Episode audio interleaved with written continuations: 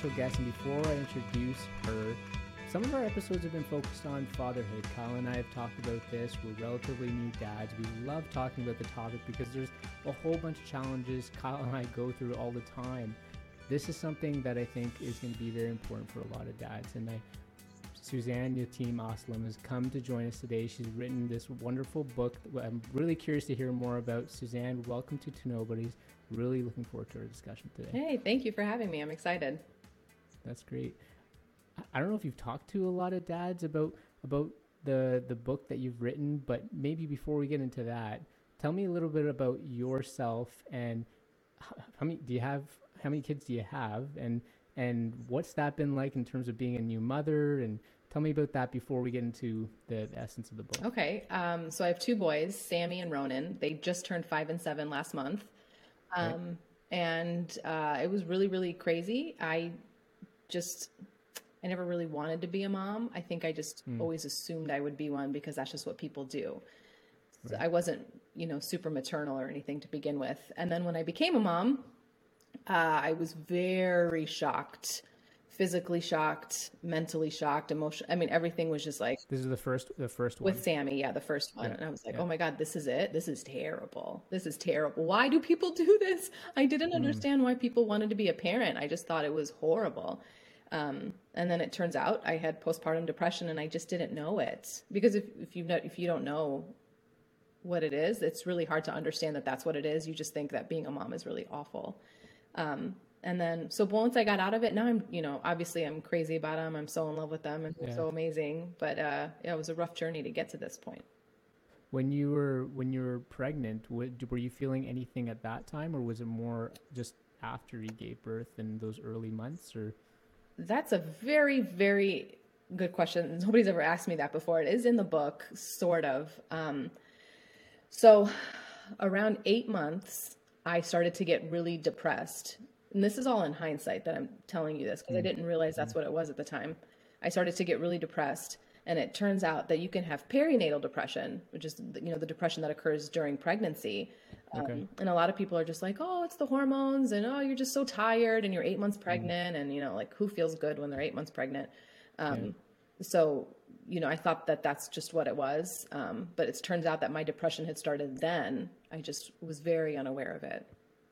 now, can if if it starts early off like that, does it become even worse than afterwards? Do you know? Like, would it if someone didn't have that? Sorry, was it peri? You said perinatal. Perinatal, depression? yeah. Would it would it if they didn't have that? Would it be less intense if it if it was postpartum, or does any of that carry over? Do you know? I don't know. It's really it's really hard to say because everybody's everybody's different and then everybody bonds or doesn't bond with their child differently. So I imagine that some people really struggle with perinatal depression and they have their baby and they're holding their baby and they're doing skin to skin contact and and it feels good and that actually really helps with the mother's emotion uh, hormones. Um, but that wasn't the case for me. So it just got worse because I you know when I when I was depressed and I was just pregnant, I could just lay on the couch and be miserable and watch episodes of Friends and you know kind of pretend to be happy.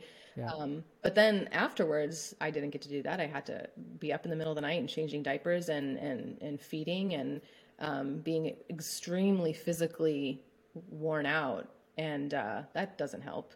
So for me, it, I mean, it definitely got worse. Yeah. And so once, sorry, you said Sammy was your firstborn. Sammy, yeah. So when Sammy was first born, and what did something? Were the initial like w- was there an initial period of just a lot of joy, not necessarily feeling those effects of of, of postpartum depression? And I want to know sort of what those feelings really were like. Yeah. But was there a period there where there was like bl- like bliss, or and then it kind of maybe started to change at some point? So I remember like when I had Sammy, I remember crying.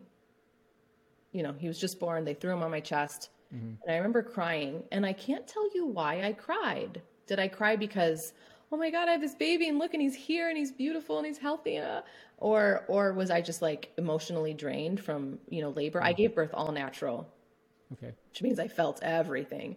Um, and uh, you know, was I just drained from that, or was it just this rush of hormones that have left my body? I Yeah. I till now can't really tell you why I cried. I remember feeling really moved when I saw my husband hold Sammy and he cried, and I was really really touched by that. Um, but I I was I remember being mad at myself because I didn't. I used to tell Sammy, "I love you," because that's what you're supposed to do. But I was making myself do it um, hoping that I would just like then feel it later. Just fall into it. Yeah. yeah, but um, and I would say like you are so loved, you're so loved. But I, I was just, it kind of felt like putting on an act. But I needed to do it for him because my logical side was still intact, and I knew I needed to like take care of him and give him love. But it felt really forced, really, really forced. Um, yeah, so I don't, I don't know. I don't know if I ever had like a times where I was like, it's also, it's also depression's really weird because it's not that it's fickle it's that like you're not in like a constant state of sadness so like i could laugh sometimes or he could do something cute and you know his first laugh Yeah. you you go crazy when your kid laughs for the first time how old are your kids Uh, she's. I only have a daughter, and she's four. okay okay the first time she laughed i mean you just lost Yeah. your mind right it's Yeah, beautiful sure. Yeah. so i can have those moments where i'm seeing a cute little baby making baby noises and it's darling um, i didn't look at that and just like turn my head away you know um, but those those were really fleeting and then i would just go back to being like ugh The all natural birth. So my wife, same thing. She ended up doing it and had a water birth, and I don't know what I your tried so hard for a water birth i Uh, tried so hard Yeah, well, I uh, well, I won't get into my wife's birth story. I'm very open this way, but I gotta be careful.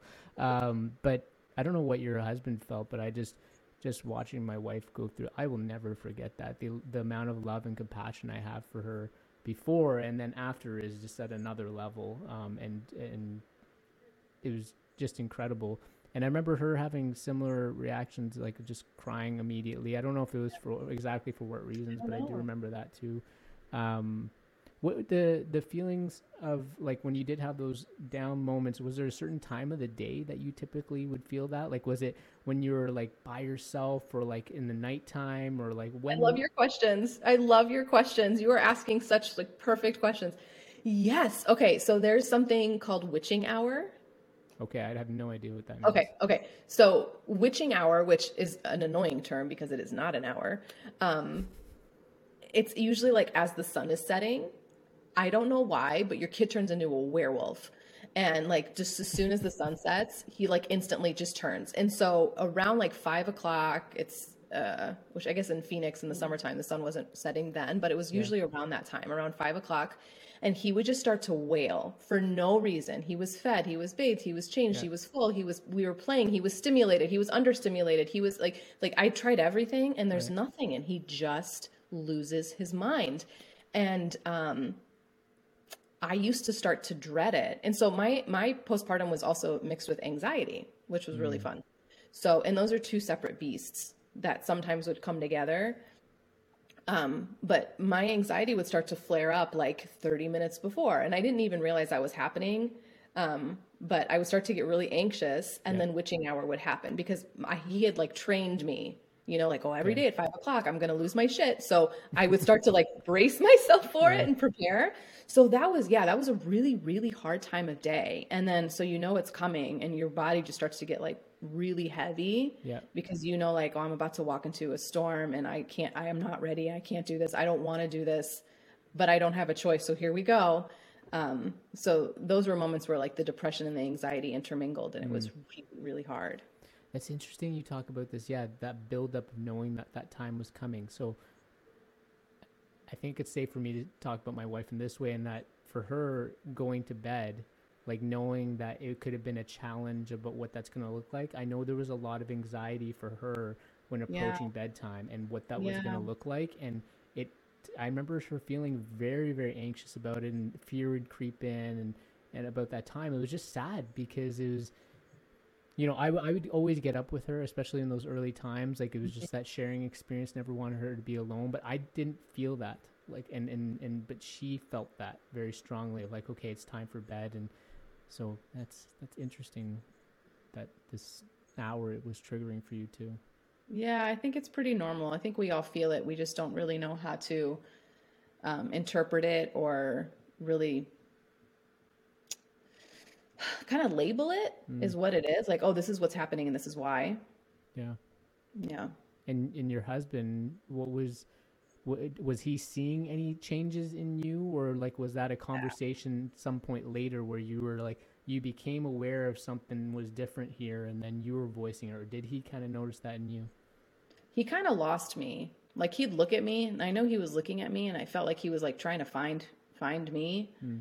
Um, and i was just not there i don't like whoever this was was mm. not the woman that he married mm. um, and he he had a really hard time with it because I've always been, this is just my personality. I'm sort of like a, I'm not a very confrontational person mm. and I get really upset. Like if you're like, hey, you know, so you did this thing and I'm like, I, I really, I need you to not do that. Like I just like, I get really anxious and I want to throw up and I like, I just can't handle when like, which is funny because I used to be an actor. So like I had to deal with criticism or, um, but I, anyway, so like somebody close to me, like my husband, he couldn't be open with me in that way. And that's something that we've worked on in our marriage where mm. I'm like just more open to constructive criticism, you know, like we're partners and sometimes I do things that aren't maybe what he would need and so I need to like I need to work on that. So, but this was not the time for me to be working on that. So, he's he saw my behavior and he would actually stay home from work and work from home in his mm. little home office because he wanted to keep an eye on me. Mm. And he didn't tell me this until later that that's what he was doing, but he was watching me because he was afraid for me and he was afraid for the baby. But he couldn't come out and say, "Hey, I think you're a little off your rocker," you know. So I'm I need to keep an eye. Like he's not going to say that because he's going to rock the boat. Um, but yeah, he was really concerned and just kind of kept a little eye on me sometimes. When, I was having like really bad days. When did you find that out? Like when did you find out that he this is the approach that he was taking? Way later when I was better. Okay. And if you yeah. if you, you felt that if you would have been more open about that early on, that that probably wouldn't have sit well. Look, when you're a mom, there's no classes. They just expect that you are born to be a mother. Mm-hmm. And so you should just know what to do. And so if people are coming at me trying to tell me that like what I'm doing isn't working or what I'm doing is wrong, or hey, you're not like, I don't like the way you're handling the child, or like you're getting upset for no reason, like I'm supposed to know what I'm doing. I'm supposed to be a, like a goddess of a mother because that's what like how we're perceived, you know? And so for him to had he come to me and been like like I don't like what's happening here, I would not have taken that well because that means I was failing at the one thing that I'm supposed to be doing and be doing well, you know? That, and like what harder job is there than raising a child and raising him well? Like this is the hardest job I'll ever have, right? It's the most important job I'll ever have is raising my kids and making sure they grow up to be healthy and safe and and good people. And if I'm fucking that up from an early mm, age, sorry, no, I'm not yeah, you're good. You're good. uh, if I'm if I'm fucking up at this early stages, which we know are so so important, um, what does that say about me? Mm. You know, and so like you know, you just put all that pressure on yourself, and and to have somebody add to that just wouldn't yeah that's I, I mean the, this is this is what I want to also talk to you about is is the support that um, husbands and, and, partners can have in these kind of moments and, and really what yeah. is appropriate because um, yeah I mean I've heard that from my wife and from other uh, friends of mine too who that that feeling of oh I, I need to I, I should know what I'm doing right and really internalizing right. that to the point of where it's it's not helping themselves or helping anybody in this situation um, and yeah, to have somebody else mixed in the situation, whether it be a partner or in-laws or or your parents or whoever it is, that could be. I can't imagine how how tough that would be for a mother. Yeah, it was really it was really weird. Um, like even I remember when my midwife was I was starting to push, mm. and she'd be like, "Okay, bear down," and I didn't know what that meant, mm. and then she would have to tell me when to push and I remember getting mad that I didn't know what bear down meant. So then I felt stupid in that moment that I'd like, I never heard that expression mm, before. Yeah. Um, and then I didn't even know when to push.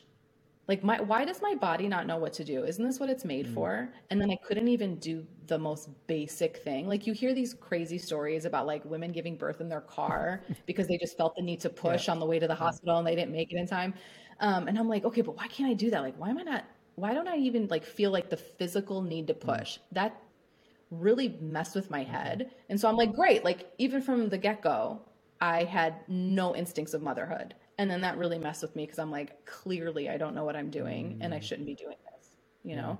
So yeah, it's it's really hard that like even, I felt like biology was failing me. Even the push, like it takes a like it does. The baby does not move at all. Like it, it takes a lot for the just those little centimeters at a time for that baby yeah. to come out. Like that's what I was very surprised with was my wife was pushing pretty hard and and I, I remember there were times where she's pushing and she's like how's it like asking me how's it looking? And i said you know it's i didn't know what to tell her because i was like well thing's are really moving but she's pushing so hard right? And uh, it's there was this really cute moment between my midwife and my mom when it was like finally happening and i was really pushing and you could see his head. Yeah and my mom, trying to be encouraging, would be like, He's here, he's here.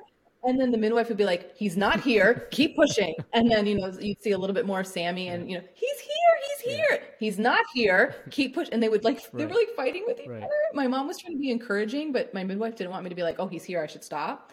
Um, but yeah, it was like, it was so slow. And my mom was just trying so hard to be like, You're doing well, he's here, he's coming.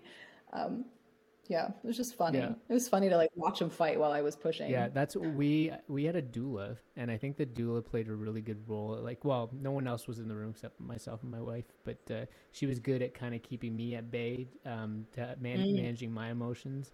I would recommend that for any potential dad is to have a doula if they if they can make it work because uh, she was fantastic at managing my emotions and helping me understand sort of the what's supposed to be happening and and all that sort of thing. Yeah. If I didn't have like if I'd given birth, did she give birth at a hospital? No, it was a birthing center. Oh, okay, okay. So same here. I I didn't feel the need for a doula mm. because we had midwives who were like they kind of like understood that whole thing. They sort of acted like doulas. Like. I remember him, uh, her telling Qasim, Qasim's okay. my husband, um, telling him, you know, he'd be like, "What do you want to like?" You know, in between contractions, he'd be like, "Do you want to go sit down mm. here?" And she would say, don't ask her like she can't make decisions right now so you just like move her and if she's not comfortable with that she'll let you mm. know but you can't ask her to like come up with like okay i think i want to try this mm. now you know um, so i felt like she sort of acted like a doula in that regard where she just like gave and then she kicked my mom out of the room once because my mom was crying right. a lot um, because my mom hated seeing me yeah. in pain and so she's like go and compose yourself and come back like she needs you to be really strong right now you know so I felt like she sort of played that role she, too. She did that. Mm-hmm. Yeah. Okay. Interesting. Yeah, because the way they described it to us was, um, at least the midwife described to us was, she's she's going to be focused on Michelle, sort of like you know bottom down kind of thing, and the doula right. will support everything else, including my wife, but also also me, and so so that way the midwife could just focus on really what needs to happen. So um, yeah, I, I, guess I'm sure they had the capacity to play that doula role, but they just they encouraged yeah. us to have a. If second. I were in a hospital, um, doulas are like because they're like an ambassador for you, especially in hospitals who want to like give right. you the drugs and take right. the epidural, and but like you kind of have this idea of what you want to do. It's really and you're scared. You've yeah. never had a kid before, and you're watching your wife in pain.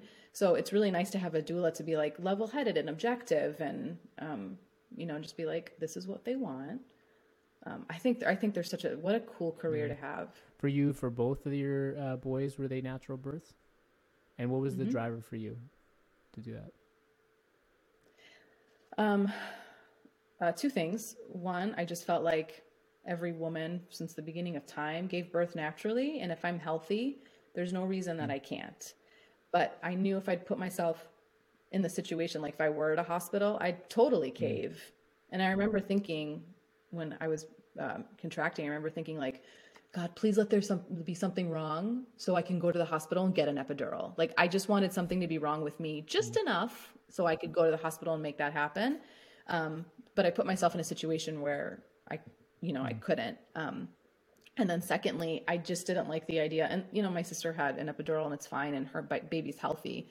But I just didn't like the idea of like putting drugs into my body and I'd spent so much time like organic right. eating right. and you know right. and all that stuff and then like putting drugs in like just as he's on yeah. his way out just didn't really feel yeah. comfortable to me and feel right to me um so I just I opted to not yeah. do that thanks for sharing I don't know if other people have asked you about more about your birth story than probably I have I'm not sure but Uh, I, I, appreciate uh, some of things. I think it just gives people some context too um, on uh, how people make decisions. So I appreciate that. Um, your book, you. I mean, I, I, I looked on, uh, and I know I see it on Amazon. I don't know where else uh, mm-hmm. folks can find it, but the reviews, people are really grabbing to it. Like people seem to really appreciate the story. And um, I was reading a few, and they were saying, I, I wish I had read this earlier. Like I read one that said, 25 years ago, had I known this information, this would have been amazing. Like, how are you yeah. feeling about the responses that you're getting? And then, and maybe tell um, uh, the listeners just the basis of the book and how you came to it. Okay, so I have to actually look at the title every time because it's long. So it's called Postpartum yeah. Me, but then it's a fickle woman's spiral into postpartum depression and anxiety and how the hell she found her way out of it, sort of. And the reason I did it that way, it's a dark comedy and it's all in the form of journal entries. Um, and the reason I did it in the form of journal entries is because I, like, my depression was in the form of I did not like my child and I felt that he had ruined my mm. life. And you cannot go around mm. saying that. You can't tell people my child ruined my life. That makes you a very bad person. So, but those were the thoughts that I was having, and I felt very yeah. judged for them, obviously. Um, like judged so by I others, wanted sorry, or you, your own self judgment.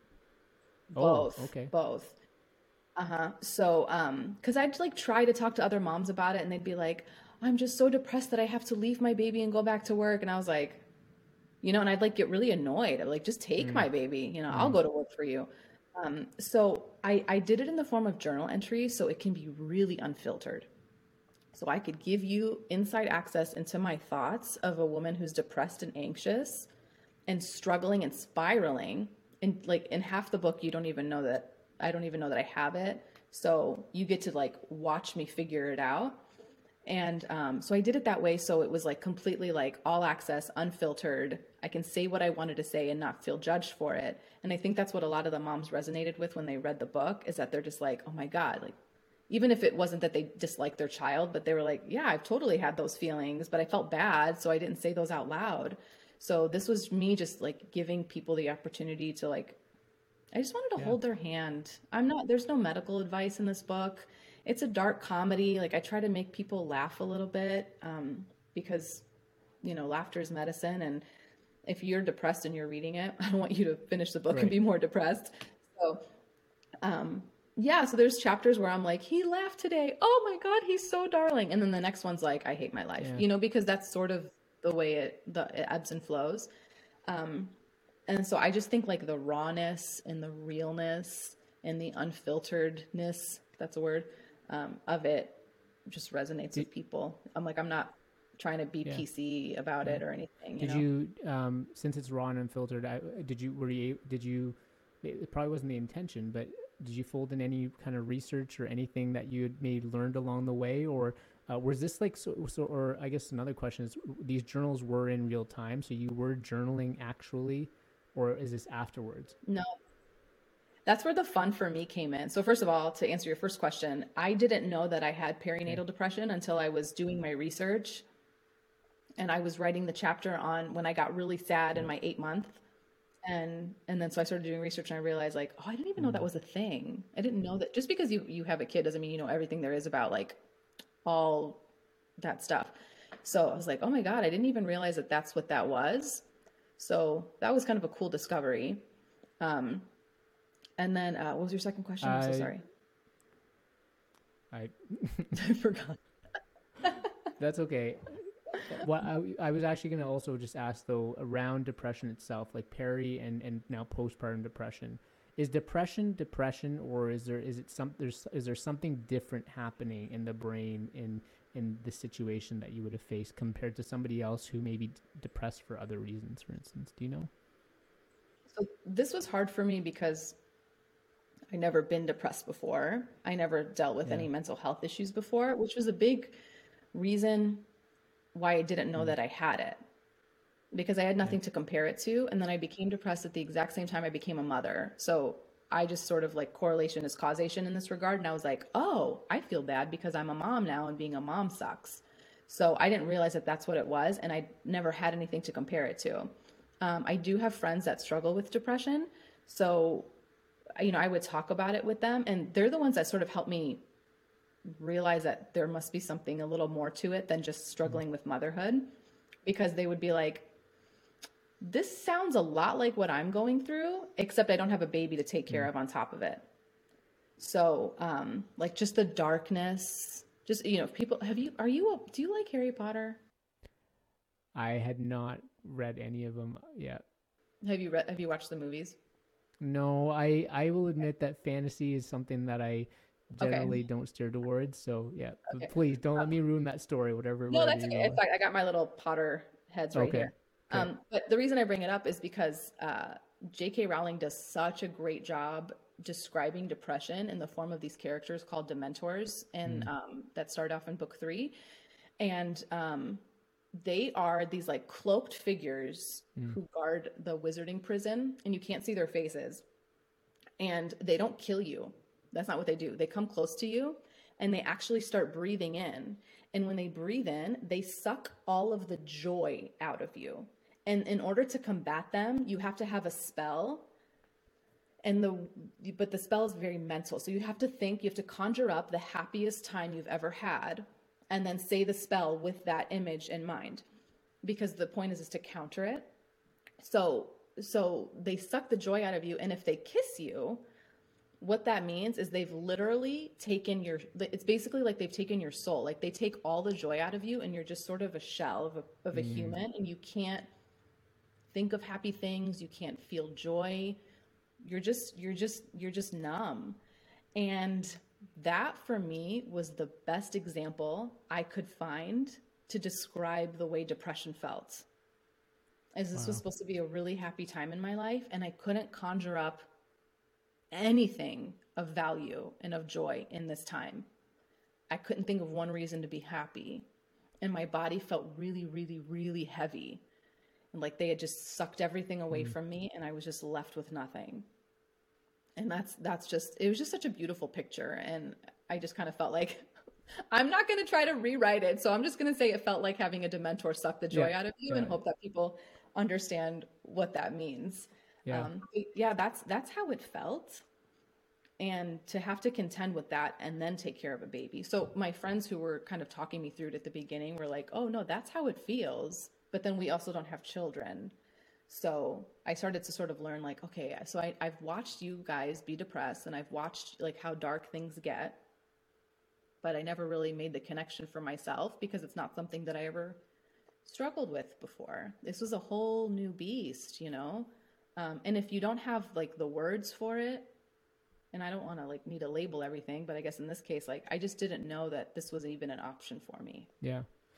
When you were talking to, because it sounds like you did, when you talked to other moms who may have suffered from postpartum depression or, or perinatal depression, were they would, would some of them try to normalize it in the sense of like, oh, this is just this is what you're feeling is just kind of normal and you'll get through it or like trying to diminish maybe what you were actually going through in any way? And or, and was there in your mind at some point was there a realization that no this is something uh, this is something different this is not normal um, or yeah i don't know what, how you interpret the, the that times that it, i felt like very like that i wasn't getting validated in that regard that my feelings were being dismissed was when i would say this is so hard. I hate this. I feel like I'm just, I'm trying to wake up from a bad dream. And mm. then people would go, no, thank God he's healthy. Enjoy every minute. It goes by fast. And I'm like, you want me to enjoy this? Are you cra- are you not hearing me? I hate this. Like how am I supposed to find joy in this? It's awful.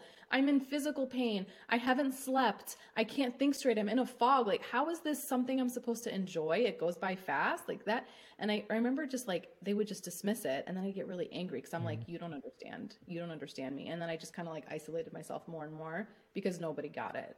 And that was that was really frustrating. Yeah, and, and you know what? I'll, I'll share something and maybe it's a, I feel like it could be not to create uh, find some similarity in your story and what I'm about to tell you, but I had a similar feeling when my dad died five years ago, and when he told me when um, when people would try to relate to me and say, "Oh yeah, my dad died too," and I I know what you're feeling like. Like no, you don't. Like that relationship between my dad, you don't understand that relationship. I don't understand the relationship that you had with your dad. When people tried to connect to me at that level, I actually felt like I wanted to push them away. Like I didn't want to be close to them. And so, what would you have what would you have wanted them to say? Do you know, or do you just know that? that yeah, that's help? a great question because I think before I'm somebody who tries to uh, show and convey a lot of empathy, and so I would have yeah. tried to sit with them in that moment. But I think I would have tried to, um, yeah, just cont- just just say, "Oh, I understand," or or these kind of things because I feel like building that connection would be supportive.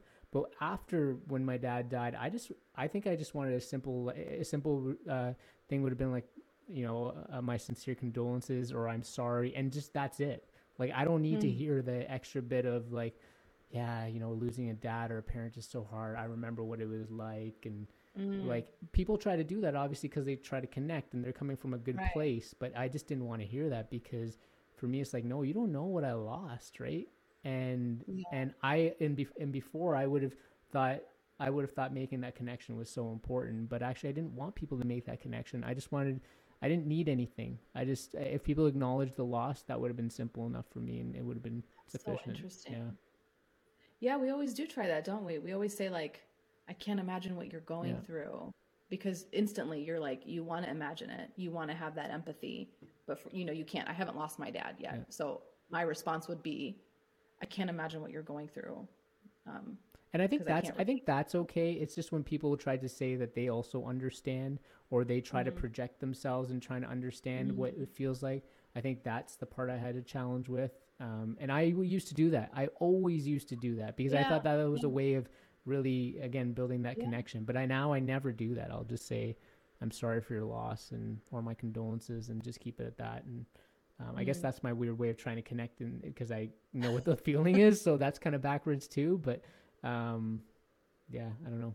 But yeah, I guess I was just thinking about um, when people were trying to relate to your situation. Um, I was thinking about that. That was what's going through my head. I think there's a lot, and I actually have a chapter in the book about this. I call it the chapter's called Great Scott, and I don't know if a lot of people get it, but it's a reference to Back to the Future because, mm. you know, it's like the time machine.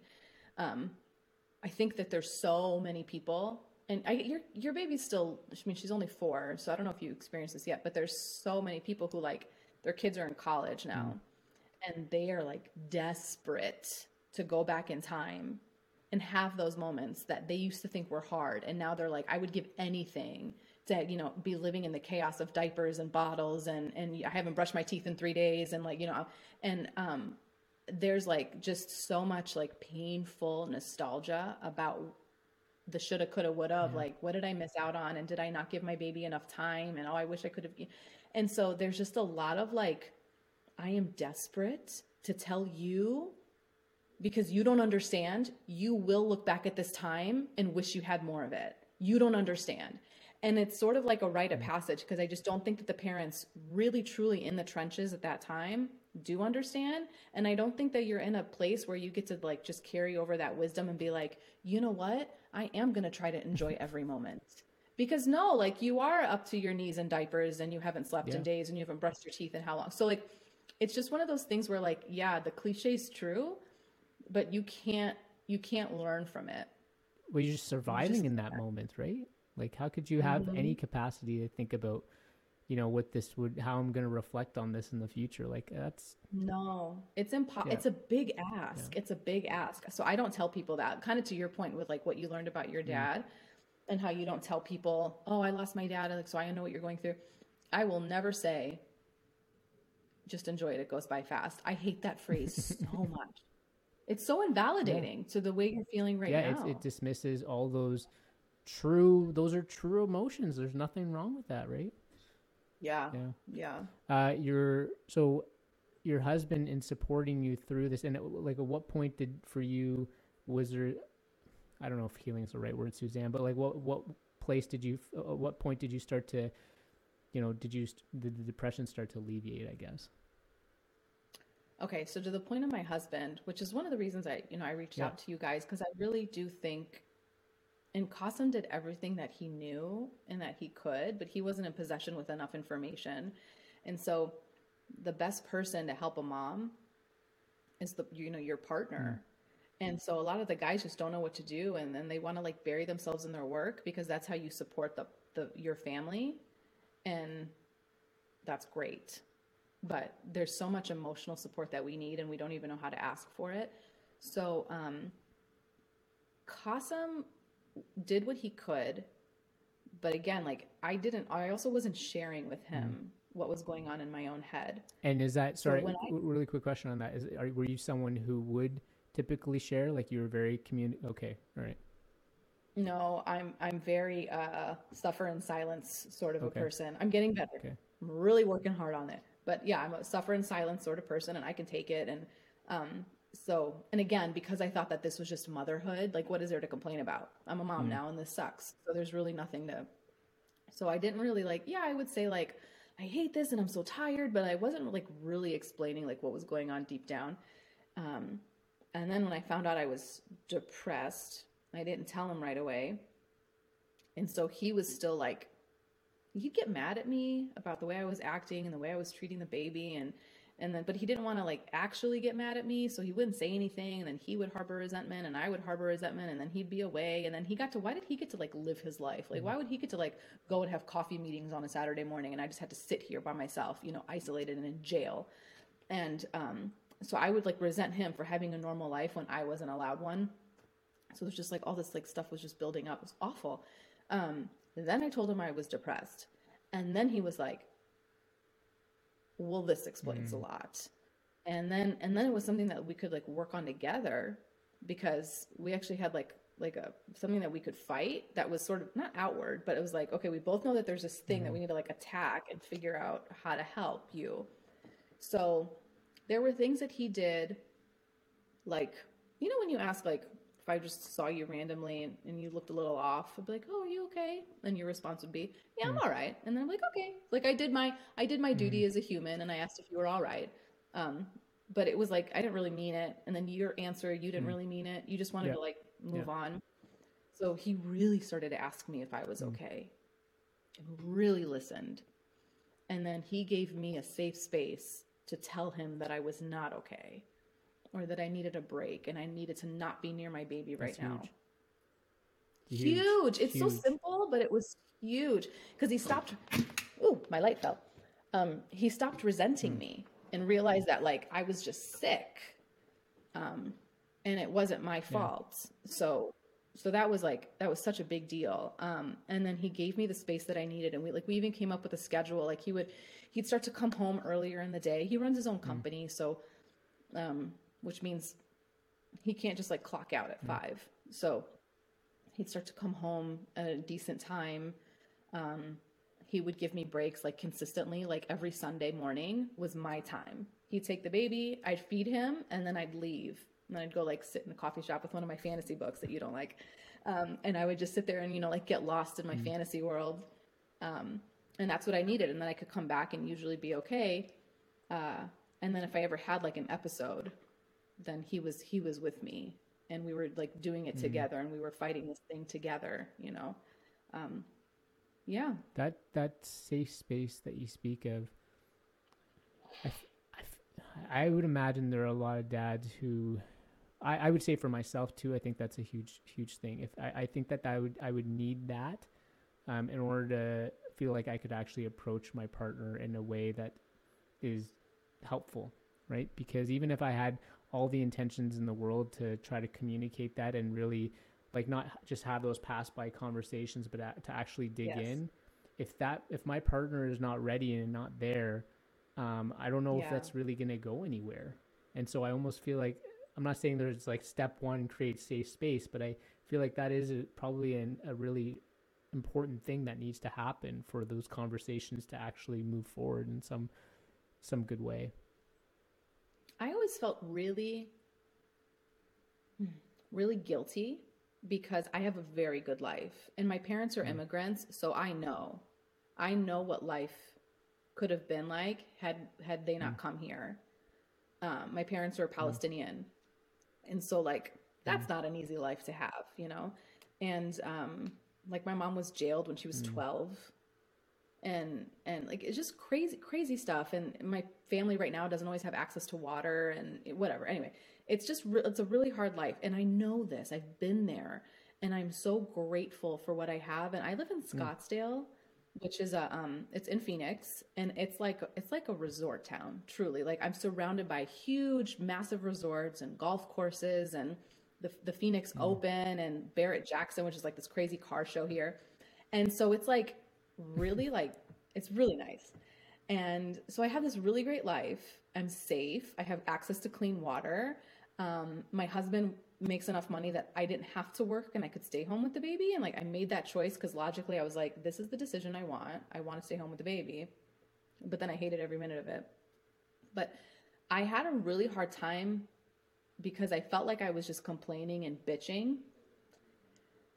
And I didn't want to do that because I knew how good my life was. And I wasn't reconciling that with the fact that this was like a mental health issue you know? And I just was like, oh my God, you're being such a baby, you know? And that was something where I like I struggled internally. I'd have like internal dialogue with mm-hmm. myself where I'd be like, You're fine, shut up. And then the other parts of me like, No, like I'm drowning. I hate this. Something's wrong. Like, you're fine, shut up. So that was really, really hard because I just I just know what real struggle is and I felt like I wasn't experiencing that. So I was also kind of disparaging my own feelings. That, yeah. There's in mm-hmm. when I when I went through therapy for after my dad died, and I um, went through something called the grief recovery method, and I, I hmm. imagine, you know, uh, other ways of dealing with grief. They probably talk about this, but one of the myths that really stood out for me was about being strong. We do this. All everyone does this, right? In situations, right? When when my dad was in the hospital and I had to be strong for my mother, or or afterwards just feeling yeah, like okay, I had to be uh, resolute and resolved and all these sort of things. And it wasn't until um, after my daughter was born, I was not feeling happy. I was not. Uh, mm. I, I, would. I would hold her. I would. You know, had those same kind of moments like you said. Like you have those. Like ah, oh, this is amazing. But then there was a part of me that was not there, and it was because I was grieving for my dad. And I realized when I went mm. through therapy, and they were talking about like being strong is not really a thing because it dismisses those true feelings that you have. When I started to realize that and started to just embrace all the emotions that were going in and out, that's when the healing for me really started. And so it's yeah, it's just interesting wow. that you're the way you're you're describing that and um, yeah, just that like you said, you're knowing where your family came from and and the struggles that they went through and the life that you're living and it's like, well, I have this amazing life. Like, who am I to complain about this? But no, these yeah. are just natural human feelings, and you're allowed to have them. It doesn't matter whether you're in Scottsdale or whether you're in in Palestine, right? And and we all do yeah. that. And and so for me, that was a huge pivot. I was like, okay, now I need to I, that be strong thing. I just need to let whatever emotions come into me, just let them come in, run through, run their course, and then let them leave. And for me, I've found that to be um, has built up more resilience than anything. So.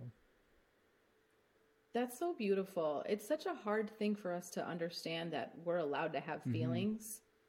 And like I remember like saying my grandfather wasn't an emotional person and I and then I, I realized later that oh he is. He's just really angry. He's like a very angry person, but I dismiss that as being emotion as not being emotional because to me emotional is like weepy right. and sad and whatever. But like anger is an emotion but we don't really talk about it as if it were one I, I like we just don't want to like be yeah. sad all the time and i think that that's the thing that like we're very scared of feeling like because most people who feel who feel angry it's sort of a cover up mm. for being sad um, you hurt you hurt me so instead of me being sad about it i'm just mm. going to be mad at you so so we're like constantly trying to cover up sadness. And for some reason we've decided that sadness is the enemy not anger sadness. And we don't know how to work through it so we just suppress yeah. that. And anger's okay. Anger's okay. Like we can we can handle anger and it's more temporary because you can have like a big explosion then it'll go away. But yeah. then you're still sad. And so sadness is the thing that we just seem to be really afraid of tackling because then it just, it makes you eh, have to ask questions hard, that are really work, deep. for sure and they're so they're yeah. so scary it's so scary to really like go that far in and ask those hard questions. I'd rather just be mad at yeah, you. It's easy, right? Yeah. Easy. Yeah. Mm-hmm. Was there any sort of cultural uh, influence on how you perceive this for yourself or how you managed through postpartum depression? Um, yeah, there's a lot of guilt and shame in in like there's like one way that Arab women are supposed to be, and um, most of them are very mm. maternal mm. people, and you know, like the whole like it's I know it sounds cliche, but it, unfortunately it is like you're like barefoot and pregnant in the kitchen, and like that's your role, and I was sort of living into that role, but I didn't like it, and um, I had a really I had a really hard time because like all of the like my aunts and my grandmas and my mom like they're all very like this is my job and I'm really good at it. And then I just wasn't. I didn't like it. And um it, it just felt like I just felt like I sort of wasn't doing like mm. the good Arab girl thing or at least not doing it well. Um and that that was that was a bit of a struggle. And then I also struggled with like because there's so much of our culture that's very um, mm. I don't like and, and, and the values don't align with me mm. here as an American. And there's so much mm. of it mm. that I do love. Mm. Oh my God. Um, but there's so much of it that I don't. And so I, one of the, my bigger struggles was like, oh, I'm a mom now and it's my job to pass on my culture to my kids.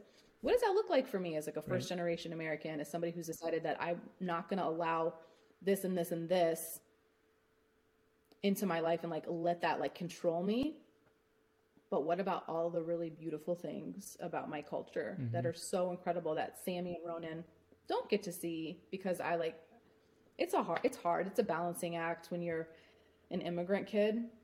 It's just really, really, really hard.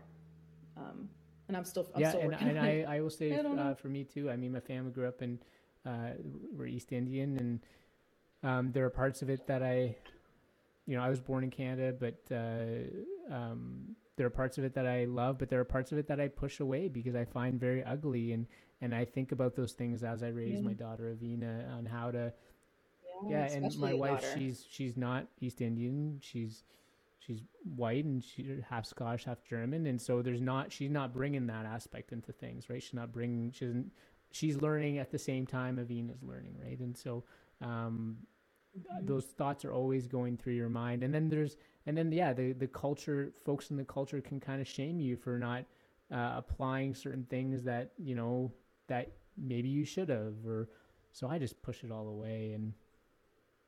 Oh my God, I didn't. So we're we're Christian mm. Palestinians, and I didn't mm. baptize mm. my babies. they are so right. worried right. for my baby's souls. They're just appreciate like, the concern. They're so right? they're so concerned. yeah, it's so nice of you. Um, yeah, it's really funny that yeah. I was like, I'm not doing that. And they're like, just do it. Right. Like it's just tradition. Like you don't have to believe it. Just do it. And I'm like, yeah. no, I'm not I'm not doing that. Um, but so here's the weird part. I used to be really religious and then I shunned it. And then I was like, no religion, it's all bad. And then now I have kids who are like finally mm. kind of coming of age and I'm like, what am I going to give them? Like what cuz your culture is so our culture and mm. our hmm. religion are really really intertwined. So I'm like, like, what am I going to mm. pass on to them? I have nothing if I'm just going to like shun all of it. And I can't say that all of it's bad. So now I'm sort of in this new place. And I think a lot of people have to do this. Like, you have to go to the extreme and like just kind of like mm. reassess. And then you sort of go back and you're like, okay, there's parts of my religion and parts of my culture that are really beautiful. And that's what I want my kids to have. So like I, like I took my kids to, um, our cousin's baptism. She got baptized I don't want my kids to get baptized as a baby. But I would, but I was like, you need to go and see and ask the questions. Like, you know, they were like, why is he doing this? I'm like, that's a great question. go ask the priest. I don't know. Um, and so I really, really liked that I was like at least exposing them and giving them the opportunity to ask questions. And so that's kind of where I am right now. Where like I want to take them to church, um, to the Greek Orthodox Church, like on Christmas and Easter, and I want to take them to the baptisms, and I want to take them to the parties and whatever, just so they can like see it and then they can come up with their own conclusions about about it all. But it was like it's really wrong of me to like to not expose them at all because i have my own yeah that's interesting. I, I, also i also struggle with those like like there, there's it seems it's funny how there's this like ingrained need that we have to showcase something though or we have to like promote or, raise awareness about this right? Like it's there's like this duty like uh, this cultural duty. I don't know where that comes from because i think that that's a bit erroneous as well right? I think like if you want to yeah great and they should be exposed to it and learn it and and but i mean am i really the best person to to describe east indian culture since i have some my some riffs with it at times? You know i don't know but um i i I try to be as open as possible to questions and that sort of thing. And I do feel like there are some things I do want to share, but it's just funny how we feel like there's this desire, this need to have to do these things. I don't know. Don't you feel like it's so, like, I don't want to be cultureless and I don't want to just fall into like just American culture or Canadian culture, which is, and yeah. I don't mean this ethnically, yeah. but like yeah. just whitewashed where it's like, like we're all just the same and then I don't have anything of my own. And so there's a part of me that's like afraid, like, oh my God, my kids aren't going to know Arabic very well. Mm. And that like really, really messes with me. And there's this fear of like just losing it, just losing our culture completely and just not having like a foundation of who we are. And so, yeah, for me, it, it's rooted mm. in fear. And I think it's like a healthy fear because I am really proud of who I am and I want my kids to be proud too. Um, I don't want them to be like ashamed of being Palestinian or like because it is it's it's a bit of a man's mantle that you mm. carry being Palestinian. Sure. Because everybody has an opinion. Yes. About our existence, like our very existence is questioned, so it's a really hard thing to be. Um, but I want them to be proud of that, you know.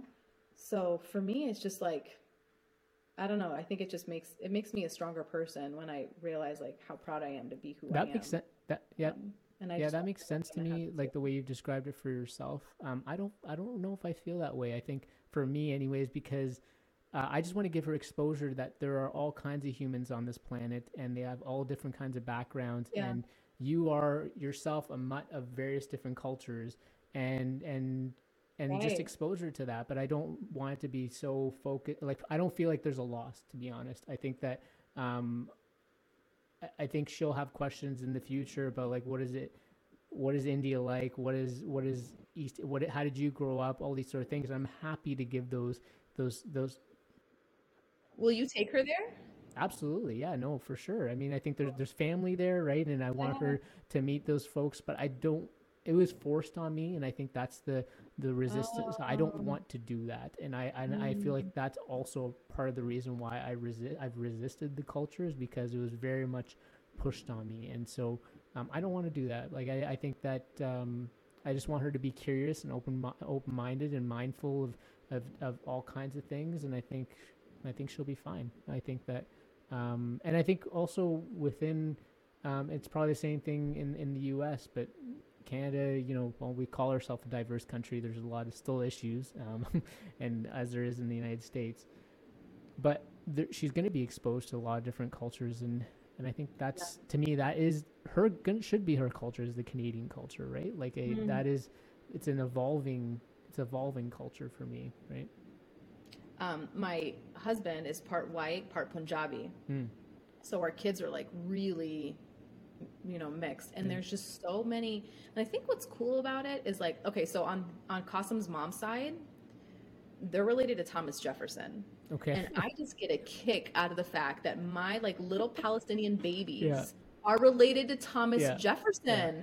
that's so cool and so like some of the things that and like um um their grandfathers well their great grandfather Qasim's grandfather he was a general in the pakistani army and he started in like like a village, you know, like a tiny little like mud hut village and he worked his way up and he had this like compound and all these servants and like he was just like and he and he like brought like Christians and Muslims and Sikhs mm. like all together. Cool. It was really really cool.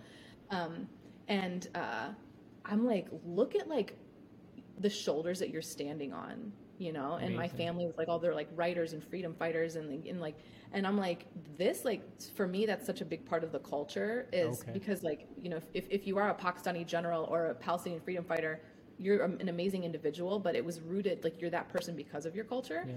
so um i'm like these are the shoulders and these these giants that you get to stand on and thomas jefferson for god's sake like that one's just the coolest mm. and like I think like to honor them, like we should just know who they are and know that that's in our blood and be really proud of it. Um, so that's something that like it just gets intertwined. The individual and the culture sort of mm. become like a bit of one and the same in that regard.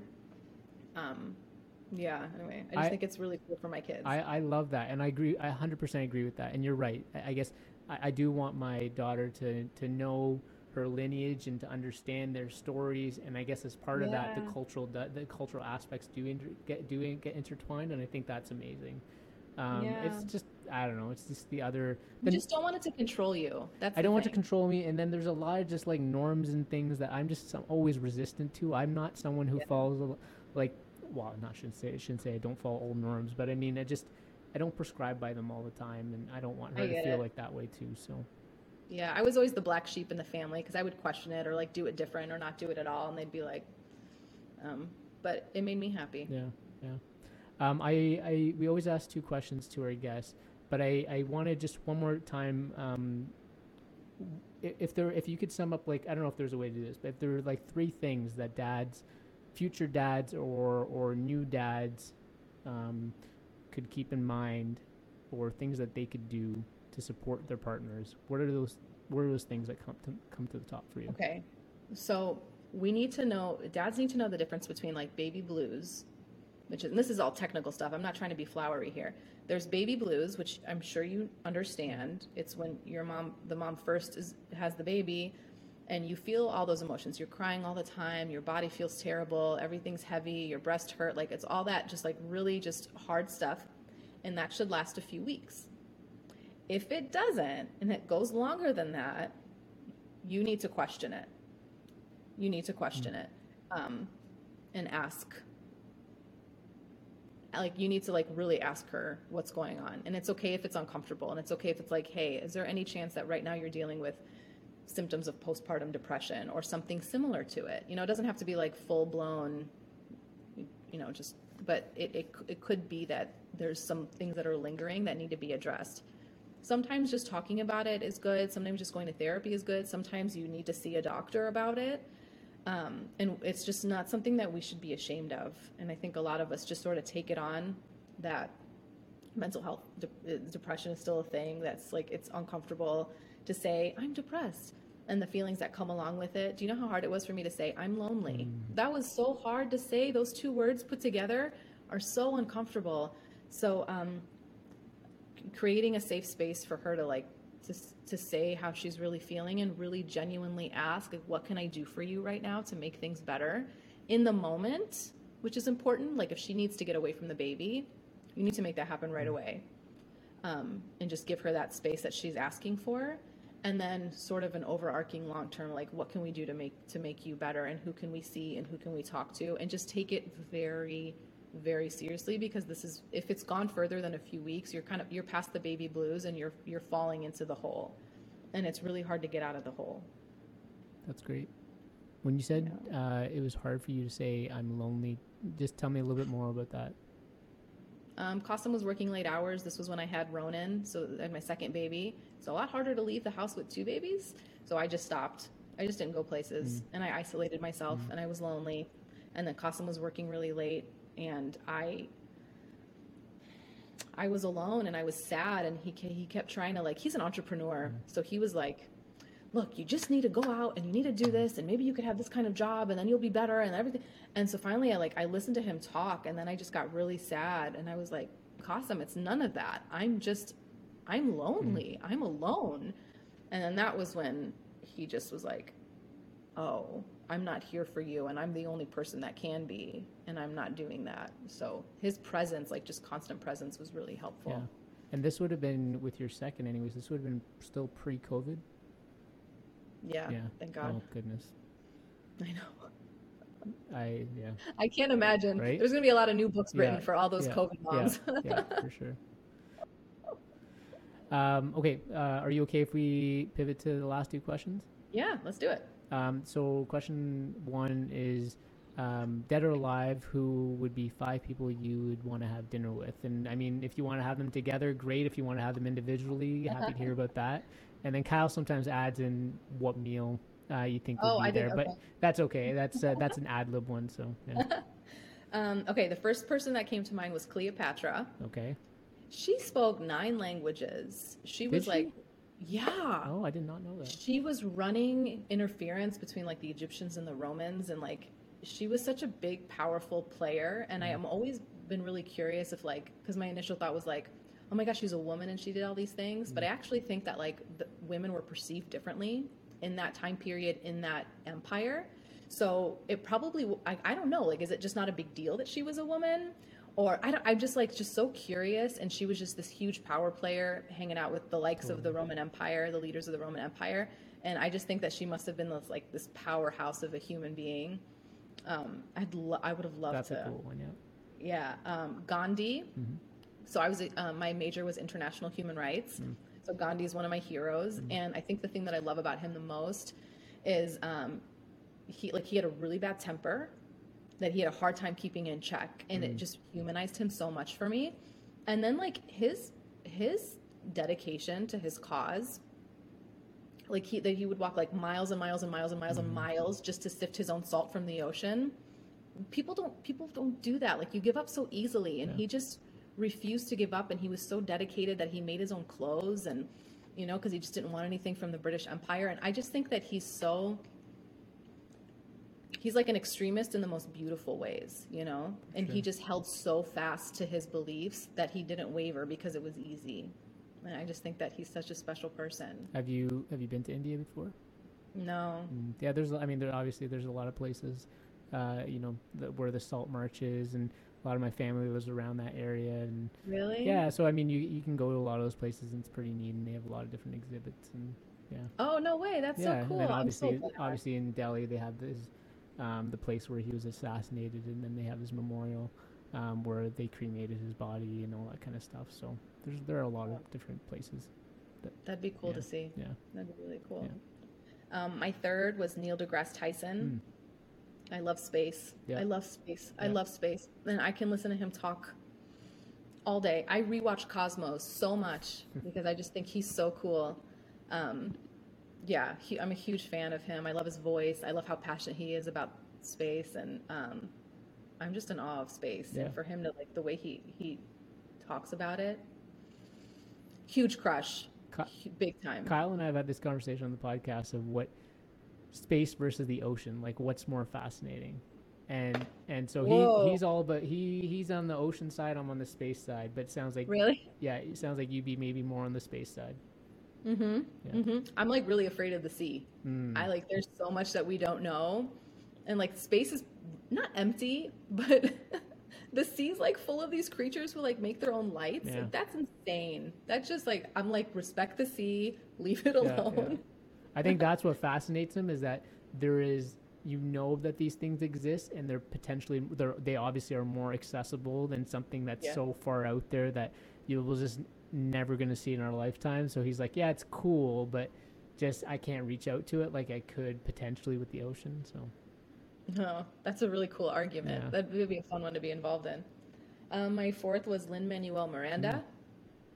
Um, so I'm obsessed with Hamilton. have you seen it? I saw. Well, I've seen the Disney one a lot. Okay. I can actually like do the dance moves with you if you want. um, and then I, I did get to see not his performance, but I did go to New York last year and I saw I saw it on Broadway. Okay. Um, the thing that I love about Lin is his discipline. Hmm. He spent a year working on a year each on the first two songs of the show, and I love people. I'm so attracted to people who are like really hyper focused and really disciplined and just like understand that what they're doing is so important that nothing else matters. And and then he wrote this like have you seen it? No, but you know what? It's coming to Edmonton uh, very soon. So um, Ooh. yeah. I'm so happy for you. Please go see it. Um, he wrote. I have something to tell you about Edmonton in a little Okay. bit. Um, he wrote such a smart, smart play. Like you're gonna watch a, a, a, a cat. One of them is called the Cabinet Battle. There's two Cabinet Battles where you just listen to Thomas Jefferson and um, um, Alexander Hamilton fight over finances. That should be very boring, but it's not. it's so good. And so I'm like just like really amazed by how smart he is and how talented he is and how he can take something like financial debt of, of the colonies and turn it into something that's like riveting and how disciplined he was the entire time doing it. I don't know. I just like I just the, like you want to be in a room with people that are smarter than you, For sure. you know? And I just I just think that I'd just be blown away if I Well, a lot him. of similarities. I mean, you talk about Gandhi and him being incredibly disciplined for his cause, and and disciplined to the point that sometimes where probably did some damage to a few people, but nevertheless, it uh, you know it allowed him to move forward with a lot of things that he believed in, and I, I, don't really see some connection there for for those two. I didn't realize that until you yeah. said that. I wonder if I've wow okay. I, I asked this question because I found that everybody I talk to, there's some sort of connection between the five. Sometimes there's some separation, but it kind of says something about the person themselves. Oh. Um, that's that's what I've been finding when I've been asking all my guests this question and my friends these questions. So I, that's why I love hearing people's answers because this is a good personality test. Like forget Enneagram. this is wow. Okay. Who's number um, five? And my last one is is uh, J.K. Rowling, mm. who wrote Harry Potter. Yeah, I haven't read the books, as you know. So okay. yeah, but they're they're they're works of art. They're like real real good okay. literature. Right. And um, I love the world that she made. I love how creative she was. And like I'm a, as a writer, it almost depresses me that I will never be as smart as like her or Lin Manuel, because I'm like I could I don't think I could ever create.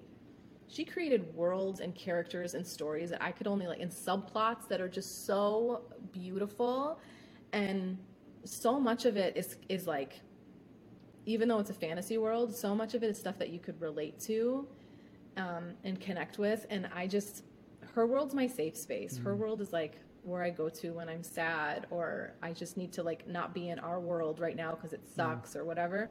She's just where I go to like when I want to be home. Mm-hmm. And she created a home for me oh. that I'll just never be able to to like pay her back yeah. for except for I bought a lot of her books so maybe maybe I have paid her back. That's pretty sweet. Do you know if she if she wrote anything before Harry Potter or was that her first that was her first. Wow. She got rejected like 30 times. Oh. But the fact that her first book just That's amazing. How cool is that? I know. I'm so happy for her. Because I was gonna, I was gonna say, you know, this is your first book, Suzanne. You know, you work your way there, yeah. but I guess no. no. That's uh, this is the end of it. So, no, sorry. Yeah, right. you yeah, tried. Thank you. Um, no, those are those are pretty cool five for sure. Would you have them together or or uh, individually? wouldn't it be amazing if they were together and then you just like stepped out of the way and watched I, them? I think talk? those five, yes, I 100% would agree. Even just mm-hmm. yeah, yeah, no, all all five because you had you had Cleopatra, Gandhi, J.K. Rowling, Lin Manuel, and who was the and Neil, Neil deGrasse Tyson. Yeah, yeah, I would put them all five. I would agree with you. Yeah, I think yeah. so. But then I just stay out of the way because I'm the dummy, and so I just want to like listen and take it all in. Yeah. Um, okay, last question. Besides the circle of life, what do you know for sure? That I know nothing. And it's really comforting. And I think it's an age thing. I think the more you grow, the more you realize you don't know shit. And it feels really good. Feel, I don't know why. It's like really freeing to be like, you know what? I'm doing my best and I'm always going to try to be a better person. But at the end of the day, I'm not going to like, I'm not like confident enough or stuck up enough to think that I have all the answers and that I'm always trying to be better and learn more and kind of humble myself enough to be like, I don't know, but I'd love to learn. I love that answer. And um, I think you have to have your ego in check to be able to give that answer for sure. Uh, that That's hard. I have a pretty big ego, so it's hard. And that's something that I have to admit to myself. Well, I was I was gonna say maybe that you maybe your ego is not that big for you to come up with that answer, but uh, Oh, I'm working oh, okay. really hard. Right. Yeah, I'm, i think I'm getting better, but like, yeah, ego is something I struggle yeah. with, and that one I love. That, What's your answer? I'm curious. That was uh, what my answer was. Uh, mm-hmm. You know, I have I. Uh, I think everyone likes to feel validated. I think validation is important to everyone. I think that that's the truth. Uh, I think that exists in different ways, shapes, and forms. I, but I think to every every person needs some form of validation. Rupesh, that is so wise. Oh. I really love that answer. Well, thanks. uh, I what what I loved about yours was there was somebody else on our podcast who said it was very simple, and she said in a simple way too. And I'm not going to do it justice, but essentially, it's just don't have a fear of dying. As soon as you don't have that fear of dying, everything becomes easy and comfortable. And the way you just said yours as well, um, I, it just reminded me of that. So. Oh wow! yeah. yeah. Yeah, that makes sense. I feel like I got to put these kind of quotes on like our Instagram posts. Like, you know, everyone does these quotes, and I haven't yeah. been a fan of these, but I think these are kind of neat. So we have to do that. Yeah, some of them are definitely things you should live by or meditate yeah, on. Yeah. Um, Suzanne, thank you so much. I really did uh, enjoy this conversation. I loved getting to know you. I loved getting to hear the story. Uh, and uh, really, the book sounds amazing, and I, it sounds like it's serving a lot of people, and hopefully it continues to do that. And um, thank you for sharing all your words of advice and, and tips in terms of new dads and, and you know soon to be dads. I think that's going to help a lot of people there. Uh, we'll put all of Suzanne's information in the show notes where you can a link to her book, a link to any of her contacts, um, and encourage you all to check it out. And thank you so much again. I hope you enjoyed yourself as well. It was lovely, really lovely. Thank you yeah, so much. Sure. Okay, everyone. Thanks. See you again next time.